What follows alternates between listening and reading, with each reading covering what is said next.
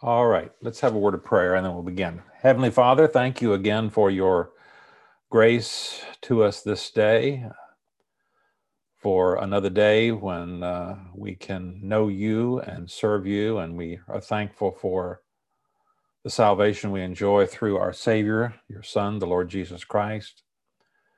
Thank you, Father, for our church, for our brothers and sisters in Christ, and the opportunity we have to meet together and to study God's Word and to reflect and think and seek to see how it can apply to us and we can uh, seek to be obedient in all the ways the Spirit works in our lives to impress upon us the truth of your Word.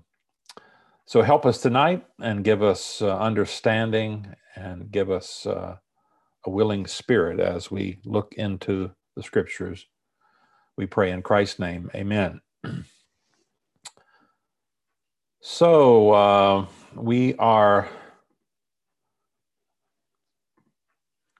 having our quiz again this week. And so let's start and and uh, see what we studied last week and see how you do here. First question: Paul's visit. Paul's Paul's plan to visit the Corinthians twice was nullified by the painful visit. That's a tough one unless you can remember the context there. Paul's plan to visit the Corinthians twice was nullified by the painful visit. That's true. I Will I'll kind of rehearse that again in a moment, but remember one of the things Paul is um, Paul is being criticized for is uh, changing his plans or telling the changing his travel plans. And uh, we looked last week at how in First Corinthians, when he's in Ephesus, writing to them saying, I'm going to come see you, and here's what I'm going to do. Then we get to Second Corinthians, and he mentions, he said, he mentions a different plan. He said, I'm going to come see you twice. I'm going to come see you, go to Macedonia and come back, and then go to back, you know, but that doesn't work out either. And uh, as we'll see, what happened was Paul went to Corinth uh, for a visit that we said is not in the book of Acts after writing First Corinthians. And he immediately comes back to Ephesus. It's some uh, usually called the painful visit because it was painful for Paul and obviously some of the Corinthians, but Paul faced a great deal of opposition there, or at least one opponent, maybe others. People who criticized him, objected to him, questioned his authority.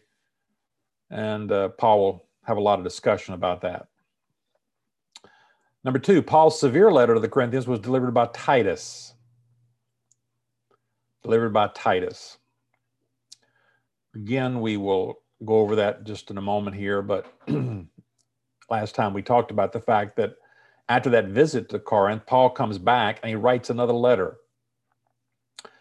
And this is not a letter in the scripture. This is a letter that uh, God chose not to put in the Bible, but it's mentioned in Second Corinthians.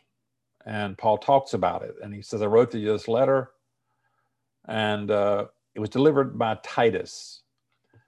Paul had first sent Timothy and then later Titus with this severe letter. And uh, this letter was pretty well received, as we said last time, by the Corinthians and seemed to restore harmony between Paul and the Corinthians for the most part. Three, the anointing by the Spirit takes place at the time of salvation. There's a lot of talk about anointing and preaching and charismatic Pentecostal services, you know, got to get the anointing. Well, true. Uh, that's a, that's a misunderstanding of the phrase the anointing. Uh, the anointing is just the Spirit indwelling. Uh, that's what Paul talks about in Second Corinthians. It's also mentioned in First John that we all have the Spirit. We have the anointing. We have the, the illumination of the Spirit to enable us to understand God his truth, and so forth. Four, the indwelling Holy Spirit can be described figuratively as a seal. As a seal. And uh, that's also true. And we see the Holy Spirit, God seals us with the Spirit. The Spirit indwells us, and you can describe that figuratively with a metaphor as saying he's like a seal, like a seal on a document that ancient documents were sealed with, guaranteeing ownership and security. So he's like a seal, guaranteeing uh, that we're owned by God and so forth. Also, viewed as a deposit, the Holy Spirit is our guarantee of all future benefits of salvation. True again. So, Paul calls the Holy Spirit, he uses the figure of a seal and also a deposit or an earnest, as the King James says, like an earnest money, down payment. So, we're given the Holy Spirit, and the Holy Spirit is our guarantee that we'll enjoy future benefits, ultimately, resurrection and glorification and uh, in the kingdom and all that's coming in the eternal state. All right. Um, I want to review uh, just a second here what I just was talking about, just so you can see that on the chart again. Uh, there's a number of correspondences. Now, we don't get this first one in Second Corinthians, but in First Corinthians 5 9, Paul refers to a letter he wrote from Ephesus. Now, remember what's happened here in Paul's life. Paul came to Corinth and established the church in Acts chapter 18. That was his second missionary journey, Acts 18. And he leaves uh, Corinth uh, with Priscilla and Aquila, who he met at Corinth. And he goes over to Ephesus briefly, leaves them off at Ephesus. He goes back to Jerusalem, then back to Antioch, and he starts on his third missionary journey and he goes pretty much directly right to Ephesus and spends three years there. So pretty much everything that happens here is from Ephesus except for Second Corinthians. So Paul's in Ephesus for three years. This is Acts chapter 19. A lot happens there. But one of the things that happens is Paul writes a letter that is not mentioned, not in the Bible. Remember, Paul probably wrote a lot of letters in his lifetime. Only 13 are in the scriptures, but you know, he didn't have any iPhone to call anybody or text message. He had to write letters and probably wrote a bunch of them in his day. But God inspired and and, and uh, certain ones to be in scripture, what we needed in his revelation to us. So he mentions a previous letter the first one he wrote, or at least one previous to First Corinthians. And then First Corinthians is written from Ephesus. And um, that's, of course, in our Bible, First Corinthians. And then uh, what we're talking about right now, Paul makes a visit to Corinth. Uh, that's not actually recorded in the book of Acts. The book of Acts says he's in Ephesus for three years. And then it talks about a visit. The next visit uh, to Corinth is actually in the book of Acts, his second visit in Acts chapter 20. But in his letters, he talks about this visit that's coming up that's in Acts chapter 20 as a third visit. So Paul actually made a visit, sometimes called the painful visit we just talked about. He refers to it in Second Corinthians chapter 2 and verse 1. And he went there and this was part of his strategy of two visits. He was going to go to from Corinth, I mean, from Ephesus over to Corinth. He says, I'm going to visit you once, and then I'm going to go to Macedonia, to like Philippi, Thessalonica, and then I'm going to come right back and visit you again. Two visits. And then I'm going to go on to Jerusalem. But that doesn't happen because he makes the painful visit. He makes his visit over there but it doesn't work out well. And that's where he meets this opposition, this person who ob- objects to him, and uh, we'll talk about him in a moment. And so he leaves and goes right back to Ephesus. And when he gets back, he writes letter number three, commonly called the severe or the sorrowful, sorrowful letter that's mentioned in 2 Corinthians 2 4, written from Ephesus. He writes that and he sends it by Titus to uh, Corinth. And Paul is waiting for the response. He's waiting for Titus to return. Apparently, they they have decided a strategy of where they will meet, but Paul becoming impatient, or maybe because of what happened at Ephesus, there was a riot at Ephesus. Paul left. Paul goes on to Troas, goes north to Troas, waits for Titus there, doesn't find him, then goes on to Macedonia, and there he meets Titus. Gets a pretty good report. And he writes Second Corinthians, the epistle that we're reading right now. So we've been looking at uh, Paul's defense, his defending his ministry against criticism. That's the first pretty much seven chapters, defending himself against the criticism that he is getting at Corinth. And uh, so Paul begins in chapter 112 through 213 at defending his conduct, uh, how he had conducted himself with the Corinthians. But he begins, first of all, in 112 through 24, we saw last time, by dealing with some of the Corinthians' complaints. Now, we're reading only one side of this. We don't have their letter, so we're trying to figure out exactly what they said. But it sounds like they said in verses 12 through 14, Paul uh, responds to a complaint that apparently he writes sort of obscure letters. Uh, and Paul denies that. He says, I don't write anything you can't understand. Uh, but they're sort of complaining about him. This came up actually uh, in First Corinthians 5 9, there was a a misunderstanding or something. They didn't understand Paul. I don't know how they misunderstood what he was saying, but either they misunderstood deliberately or accidentally. But here we have it again.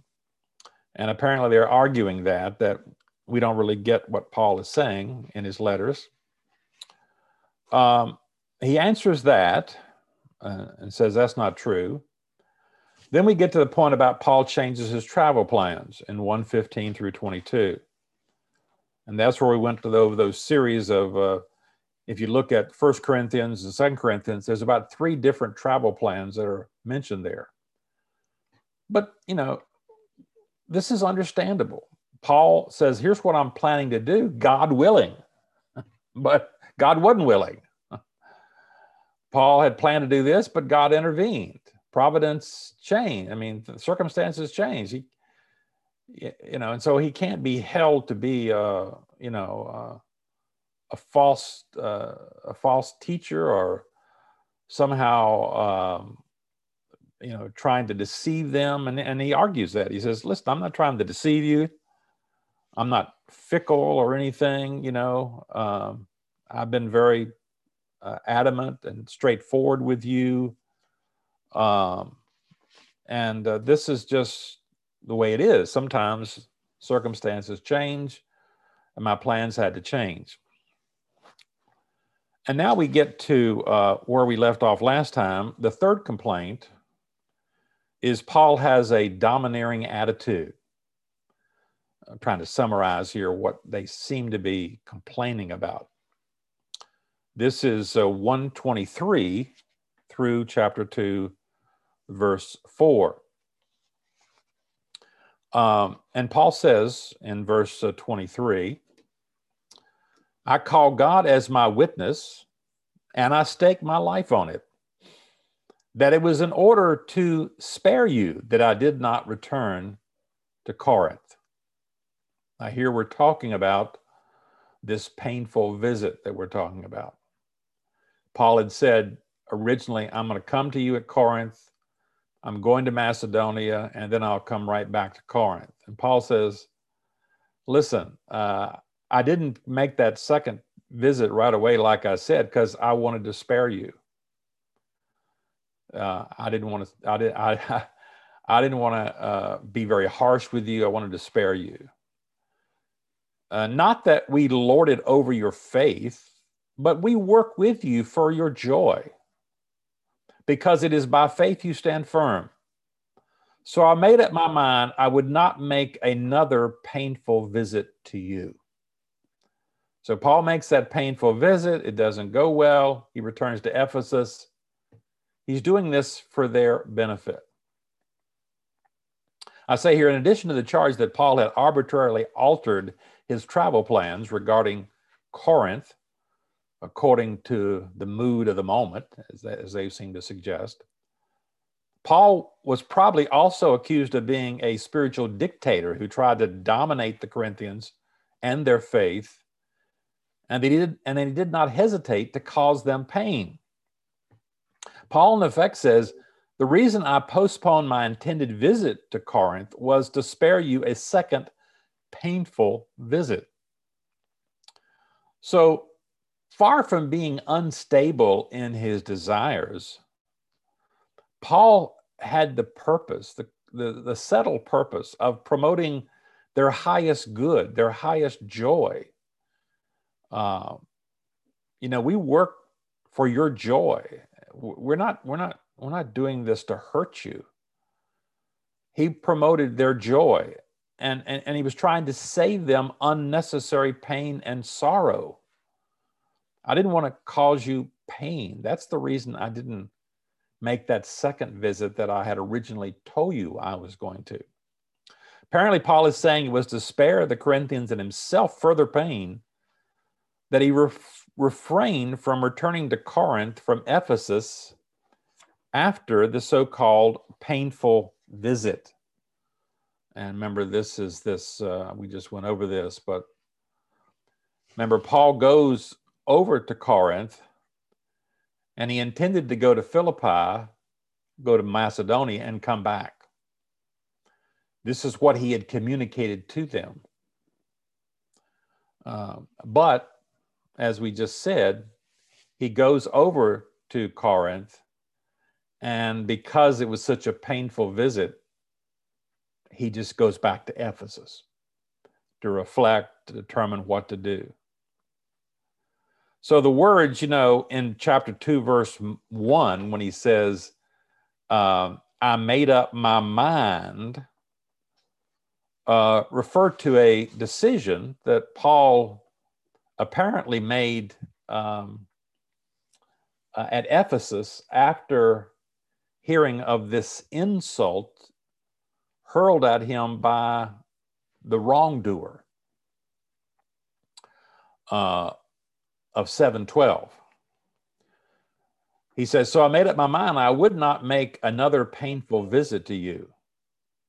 then he'll say in chapter 7 So even though I wrote to you, it was neither on account of the one who did the wrong, nor account of the injured party. Now that's Paul. Paul speaks himself in the third person here. But rather that, that before God, you could see yourselves, see for yourselves how devoted to us you are. So Paul made a decision at, Car- at, at Ephesus after this painful visit, after he was insulted by this person, after the insults that were hurled by this wrongdoer. Uh, he determined that he would not return, but that he would make a epistolary visit. That is, he would write a letter um, that we just talked about. He makes the painful visit and then he writes this uh, this letter that's mentioned in chapter 2 um, and verse 4 for i wrote you out of great distress and anguish of heart with many tears and so forth as we'll see i say here uh, since paul speaks of sparing the corinthians verse 23 there is the implication that he might have punished or pained them this would open up Paul to the charge that he was some kind of tyrannical overlord who sought to intimidate his converts in relation to matters of faith and conduct. This, in fact, may have been a charge made by the Corinthians. So in 124, Paul rejected any such idea. Now, I'm talking here about Paul punishing them or painting them. Remember, the apostle had the apostles had tr- uh, special powers Uh, remember, Paul calls the man to go blind in the book of Acts. Uh, so Paul could, you know, could have brought judgment upon these Corinthians for their sinful activities, and he threatens them, as we'll see in Second Corinthians. He threatens them actually, at the end of this book. Hey, listen, I'm coming the third time. And, you know, I may have to bring out the rod, he says, you know, if you people don't line, don't get yourself straight here. It's, he's, he, he has some very strong words for them at the end of Second Corinthians. Um, so he rejects that idea here in 124. I'm not trying to be some tyrannical overlord. What I'm doing is for your joy and for your good. He says, verse 2 For if I grieve you, who is left to make me glad but you whom I have grieved? So here's the reason why Paul is not just interested in meting out punishment that he could. Because if I grieve you, who's going to make me glad? Paul now gives the reason, or at least part of the reason, the four here, why he decided not to revisit Corinth personally. Paul believed that to inflict needless pain on the Corinthians at that time would have effectively dried up the only source of his own happiness. His, you know, his joy was intimately connected with their joy. Paul didn't get pleasure out of scolding these people. To cause them pain was to experience pain himself. A pain that could, you know, only be relieved um, and then converted into gladness when they repented, as we'll see in chapter 7, he talks about. You know, this is the relationship between pastor and congregation, between leaders and the congregation. Uh, it may seem sometime like the pastor is sort of harsh. And, you know, anybody can sin, the pastor can sin, but uh, sometimes pastors have to be very strong and because we're dealing with sinful behavior on the part of people. And it's not that you get any joy out of that. It, it's, it's troubling. It's very troubling. It's church discipline is, it's just, it's just a sad and it's not a joyous thing to do because uh, the pastors, leaders get their joy from the congregation, from the people in the church who, when we see spiritual growth, spiritual fruit, that that's a joyous thing. That's why people are really in the ministry. He says, verse three, I wrote as I did, so that when I came, I would not be distressed by those who should have made me rejoice. I had confidence in all of you that you would all share my joy, for I wrote you out of great distress and anguish. That's this severe letter we're talking about here, letter number three. I wrote you out of great distress and anguish of heart and with many tears, not to grieve you, but to let you know the depth of my love for you. So instead of, I say, of making a second painful visit to Corinth, which Paul felt would not have been best in light of the circumstances, Paul wrote the Corinthians a letter that has come to be known as the sorrowful or the severe letter. For I wrote you, Paul says. And so, one purpose in uh, writing it was to avoid being pained by them when he finally did pay another personal visit. He was trying to straighten things out in a letter rather than having to do it in person, because that first visit was that visit, that painful visit was very painful. It was upsetting to Paul that his converts, who ought to have been a constant source of joy to him, would prove, and in fact had proved, a cause of distress to their spiritual father. Yet in writing this severe letter, he had, you know, the cheerful assurance that whatever made him glad would give all of them pleasure too, for they were, you know, they were one in joy as in sorrow, as he says in 3b. You know, I had confidence that you would share my joy. If if you repent and and I'm joyous, then you'll share that joy. A second reason for writing this sor- uh, sorrowful letter, the severe letter, is given in the last part of verse 4.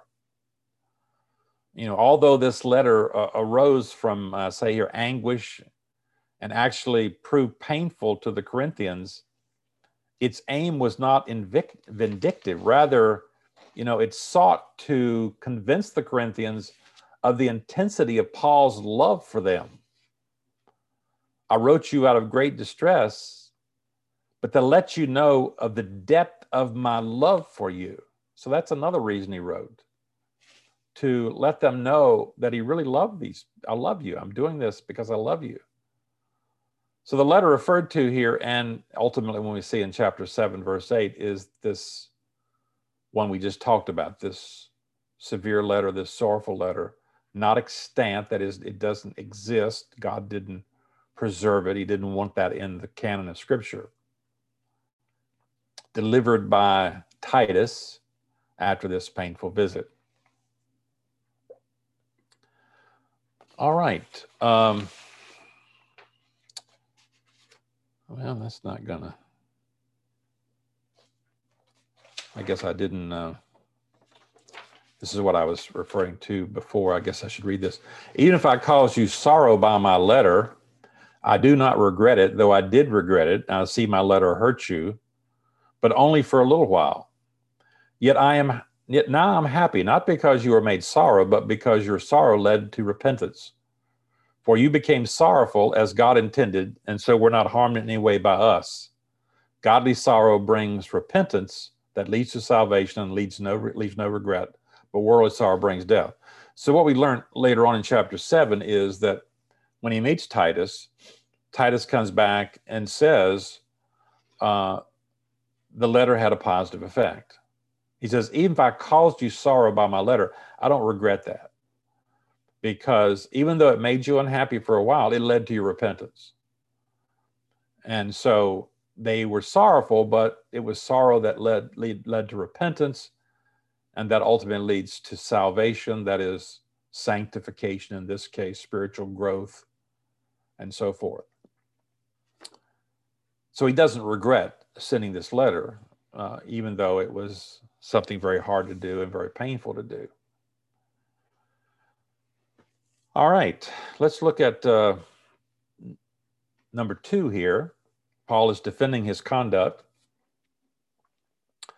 Uh, first, he talks about the Corinthians' complaints uh, and tries to answer those complaints.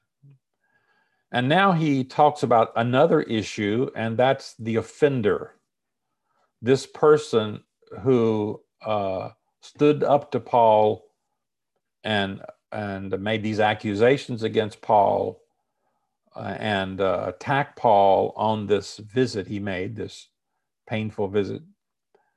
And um, the Corinthians did not really respond and defend Paul at that time. Now, what's happened is, uh, as you're reading this letter, Paul finds out when he meets Titus in Macedonia and he's writing this letter, he finds out from Titus that they did respond to the severe letter. The Corinthians responded and be, and were dealing with this man who uh, who unbiblically and uh, sinfully opposed the, the apostle.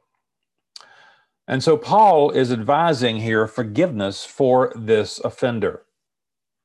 I say here, mention of the grief that the severe letter had caused leads Paul in verses 5 through 11 to think as well of the pain that the offending person had caused the church.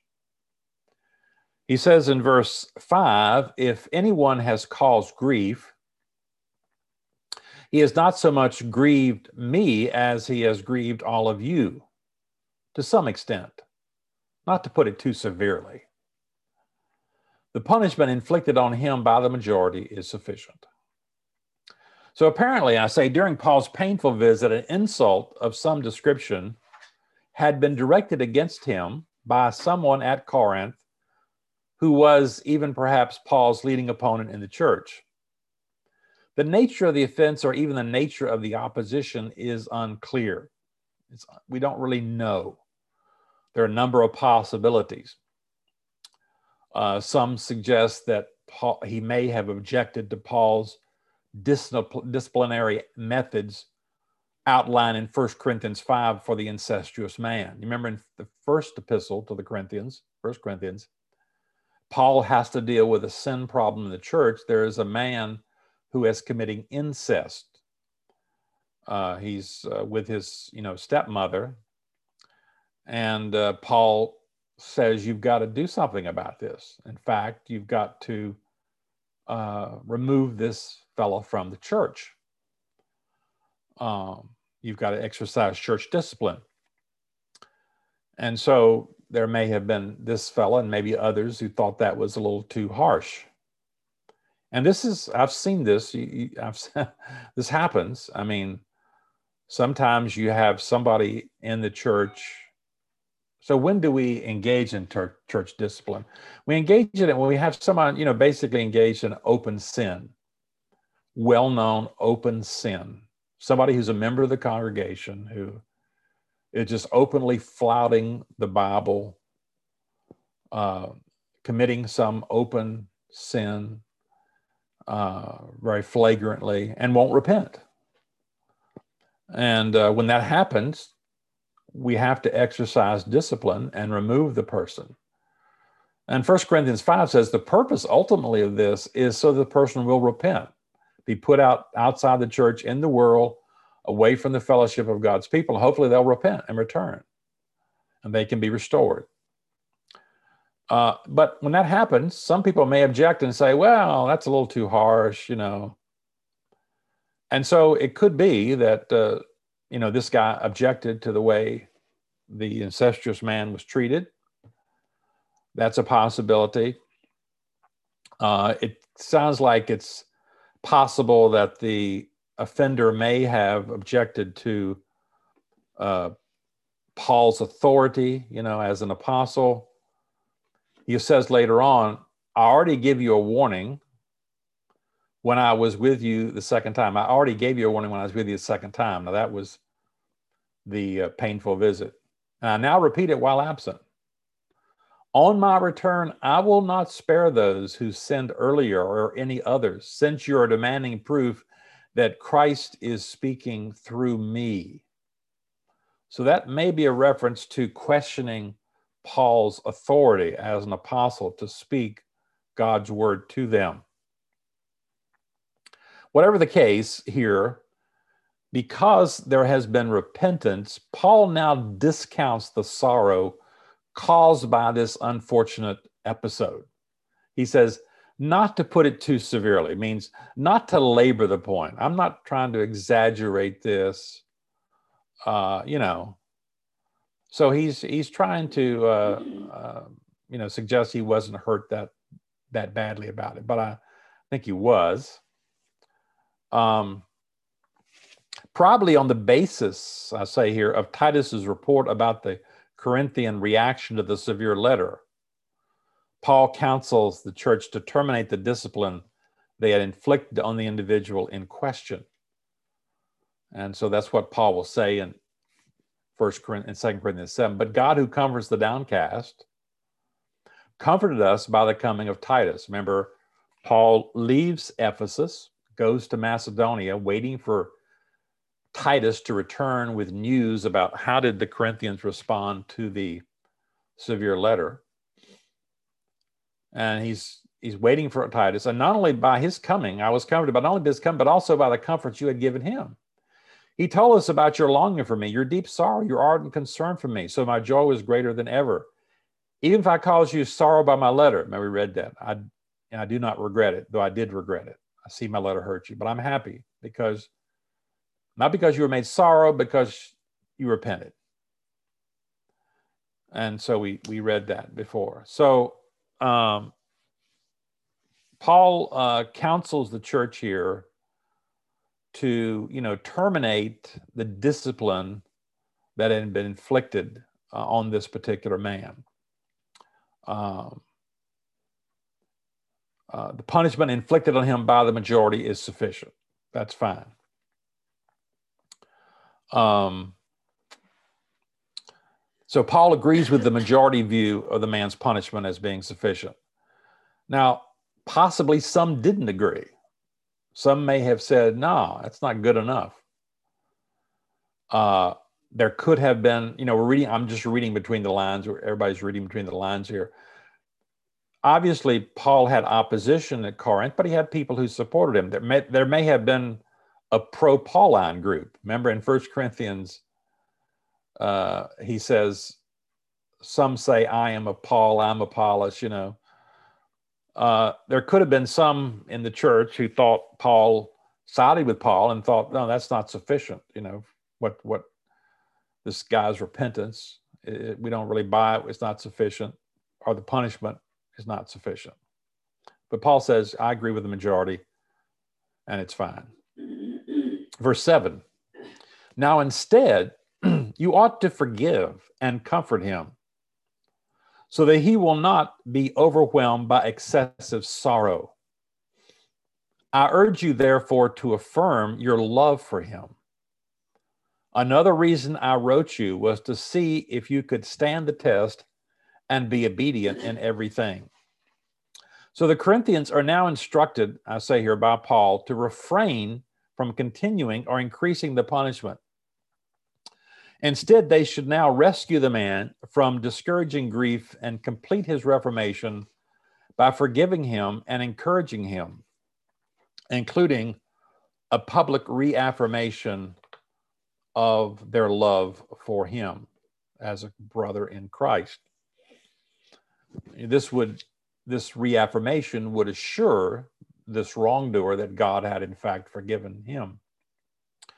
In verse 9, Paul says another reason for, for the severe letter was to test the church and determine by their response their willingness to acknowledge his divinely given authority.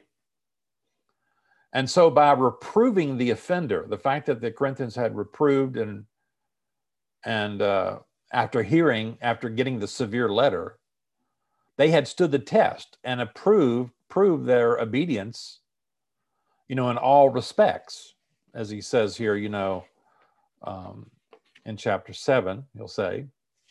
So now, by ending the punishment, this would be doing the same thing. They, they would be showing their obedience. Um, they would be acknowledging his authority as an apostle by following his instruction here and ending the punishment. Uh, and there's no inconsistency here, you know. Jesus himself said, you know, if your brother or sister sins against you, rebuke them, and if they repent, forgive them. Luke 17, 3. So in either case, by first punishing the offender and now by forgiving him, they're proving their loyalty to the apostle. Verse 10 Anyone you forgive, I also forgive. And what I have forgiven, if there was anything to forgive. I have forgiven in the sight of Christ for your sake, in order that Satan might not outwit us, for we are not unaware of his schemes. So I say here, Paul here aligns himself with the Corinthian decision to forgive the person in question. A decision he trusts they will make after receiving the present letter, Second Corinthians. Uh, thus, in effect, he says, Your verdict of forgiveness is also my verdict. Anyone you forgive, I also forgive. Now, verse 10 also, I say here, affords the clearest evidence that the offense was basically a personal offense against Paul.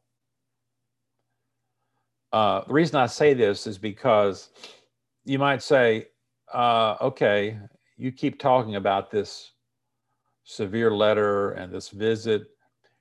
Could not this incident be the the incestuous man in First Corinthians 5 because Paul had uh, wanted that man punished. He wanted him disciplined out of the church. Couldn't that be what's all being referred to? No, it couldn't be because uh,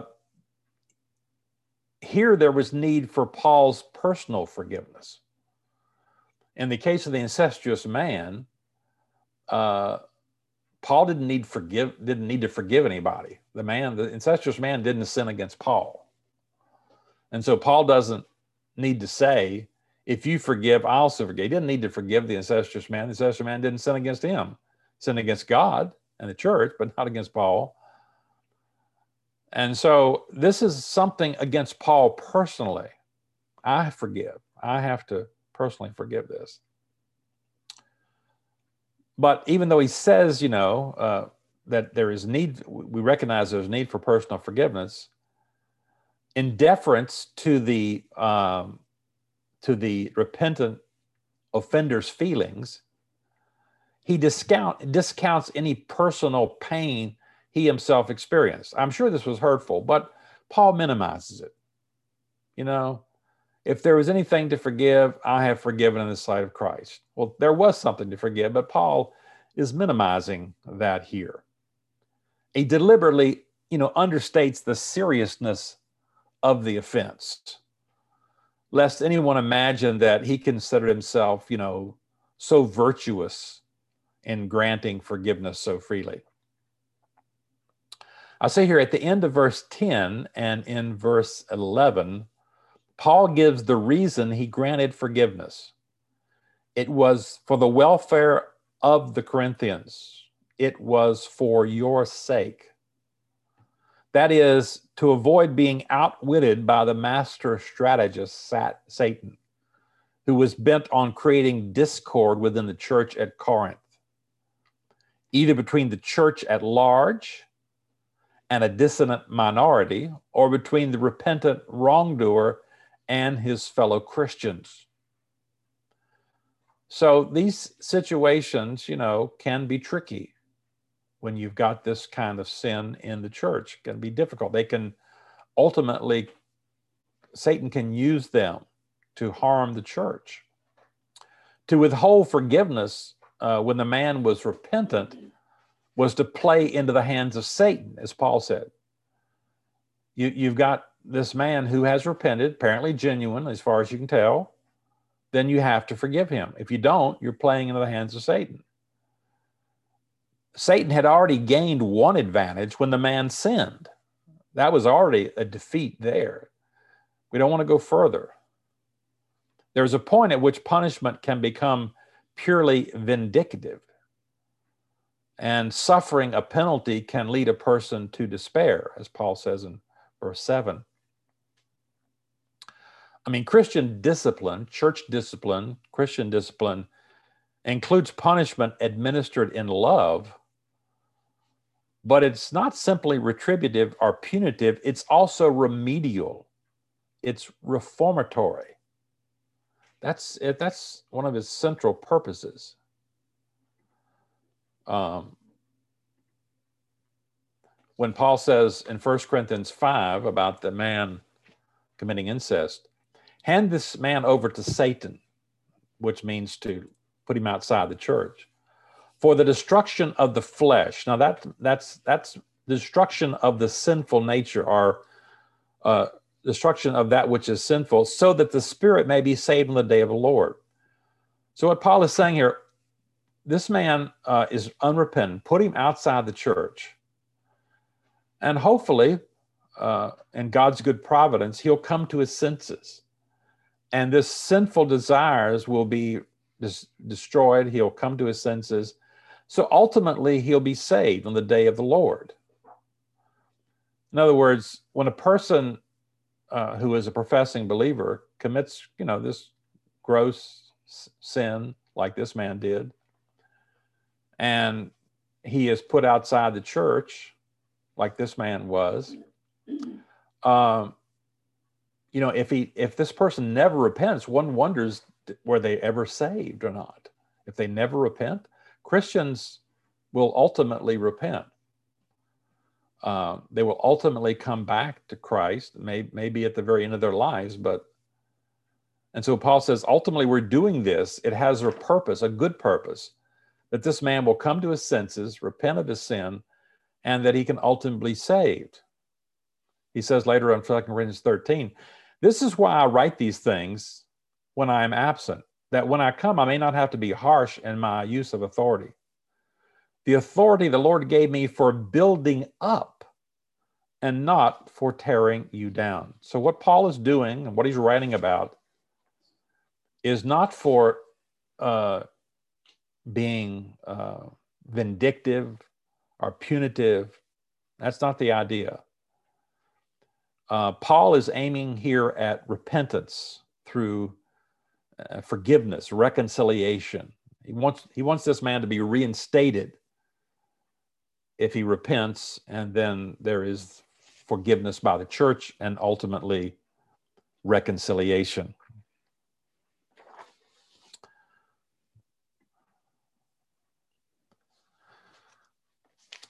So we're talking about Paul defending his conduct here. He's talked about their complaints. He's dealt with the issue of the offender who has repented and now needs to be fully accepted and restored into the church. And now he adopt he speaks of this revised plan because he's accused, you know, of of being very fickle. Can't be trustworthy when he says I'm going to do this or that. And he has this revised plan. And so he says, verse 12, now when I went to Troas to preach the gospel, and found that the Lord had opened a door for me, I still had no peace of mind because I did not find my brother Titus there. So I said goodbye to them and went to Macedonia. So he's speaking about how his travel plans changed. You remember he he uh, he um, let me put that back again. You can see him, I've got him going from Ephesus here to Troas. So Paul uh, has um, written the severe letter. He's in Ephesus. He sent it by Titus. He's waiting to hear back from Titus, but he hasn't heard anything. So he goes to Troas. Now, I went to Troas, he says, looking for Titus, going to meet him on the way finding out how the Corinthians responded to the severe letter. Now, we've already read, we've talked about in chapter seven, he'll, he'll say he, he's very happy the way they've responded. He'll explain that in the narrative. And that's why he's, he's suggesting forgiveness. They have, they have punished this man, they have dealt with him, he's repented. So now restore him. But he says, when I went to Troas, and found that the Lord had opened a door for me, I still had no peace of mind. I didn't find Titus there. So I said goodbye to him and went on to Macedonia. And that's where Paul is at now. He's at Macedonia. And in chapter seven, we read he meets Titus there. And he's writing Second Corinthians from Macedonia, the letter that we are now studying and reading. I say this is the final section in Paul's explanation of his recent conduct. Titus, as we have said, had been sent to Corinth with a severe letter, while Paul continued his ministry in and around Ephesus. Acts 19 says he stayed in the province of Ephesus a little longer. Uh, through, uh, I should say, though, not through, Though verse 12 only gives us Paul's intent to, inv- to evangelize in Troas, he says, uh, I went to Troas to preach the gospel of Christ, found the Lord had opened a door, but I didn't have any peace of mind, so I left and went on to Macedonia. So I say here, uh, though Paul gives us his intent to evangelize, the open door probably, and I don't know for sure, suggests at least some actual, at least initial preaching of the gospel. Um, I say that because we know it's hard to know. It's really tough to know because uh, when Paul visits Troas some months later, a church had been established there. So if you're familiar with the book of Acts, um, we're talking here about uh, right now Paul going to Macedonia. Uh, and uh, then he goes on to Corinth, Acts chapter 20. and uh, he plans to at Corinth. He plans to uh, to go to Jerusalem, but uh, there's a plot to kill him. So he traces retraces his steps back through Macedonia and stops at Troas. You remember, and that's where he preaches all night. You remember, he's delivering, talking to them all night long. That fellow falls out the window. You remember. So there is a church at Troas now. So we don't know when that was established. We know Paul was in Troas earlier in Acts 16 because he goes to Troas and gets the Macedonian call in Troas. But, uh, you know, it doesn't say he, he preached the gospel there, established a church. Here it says he preached the gospel. So at least some, it may have been here. But whatever the case, uh, Paul's evangelism here was curtailed by the non arrival of Titus.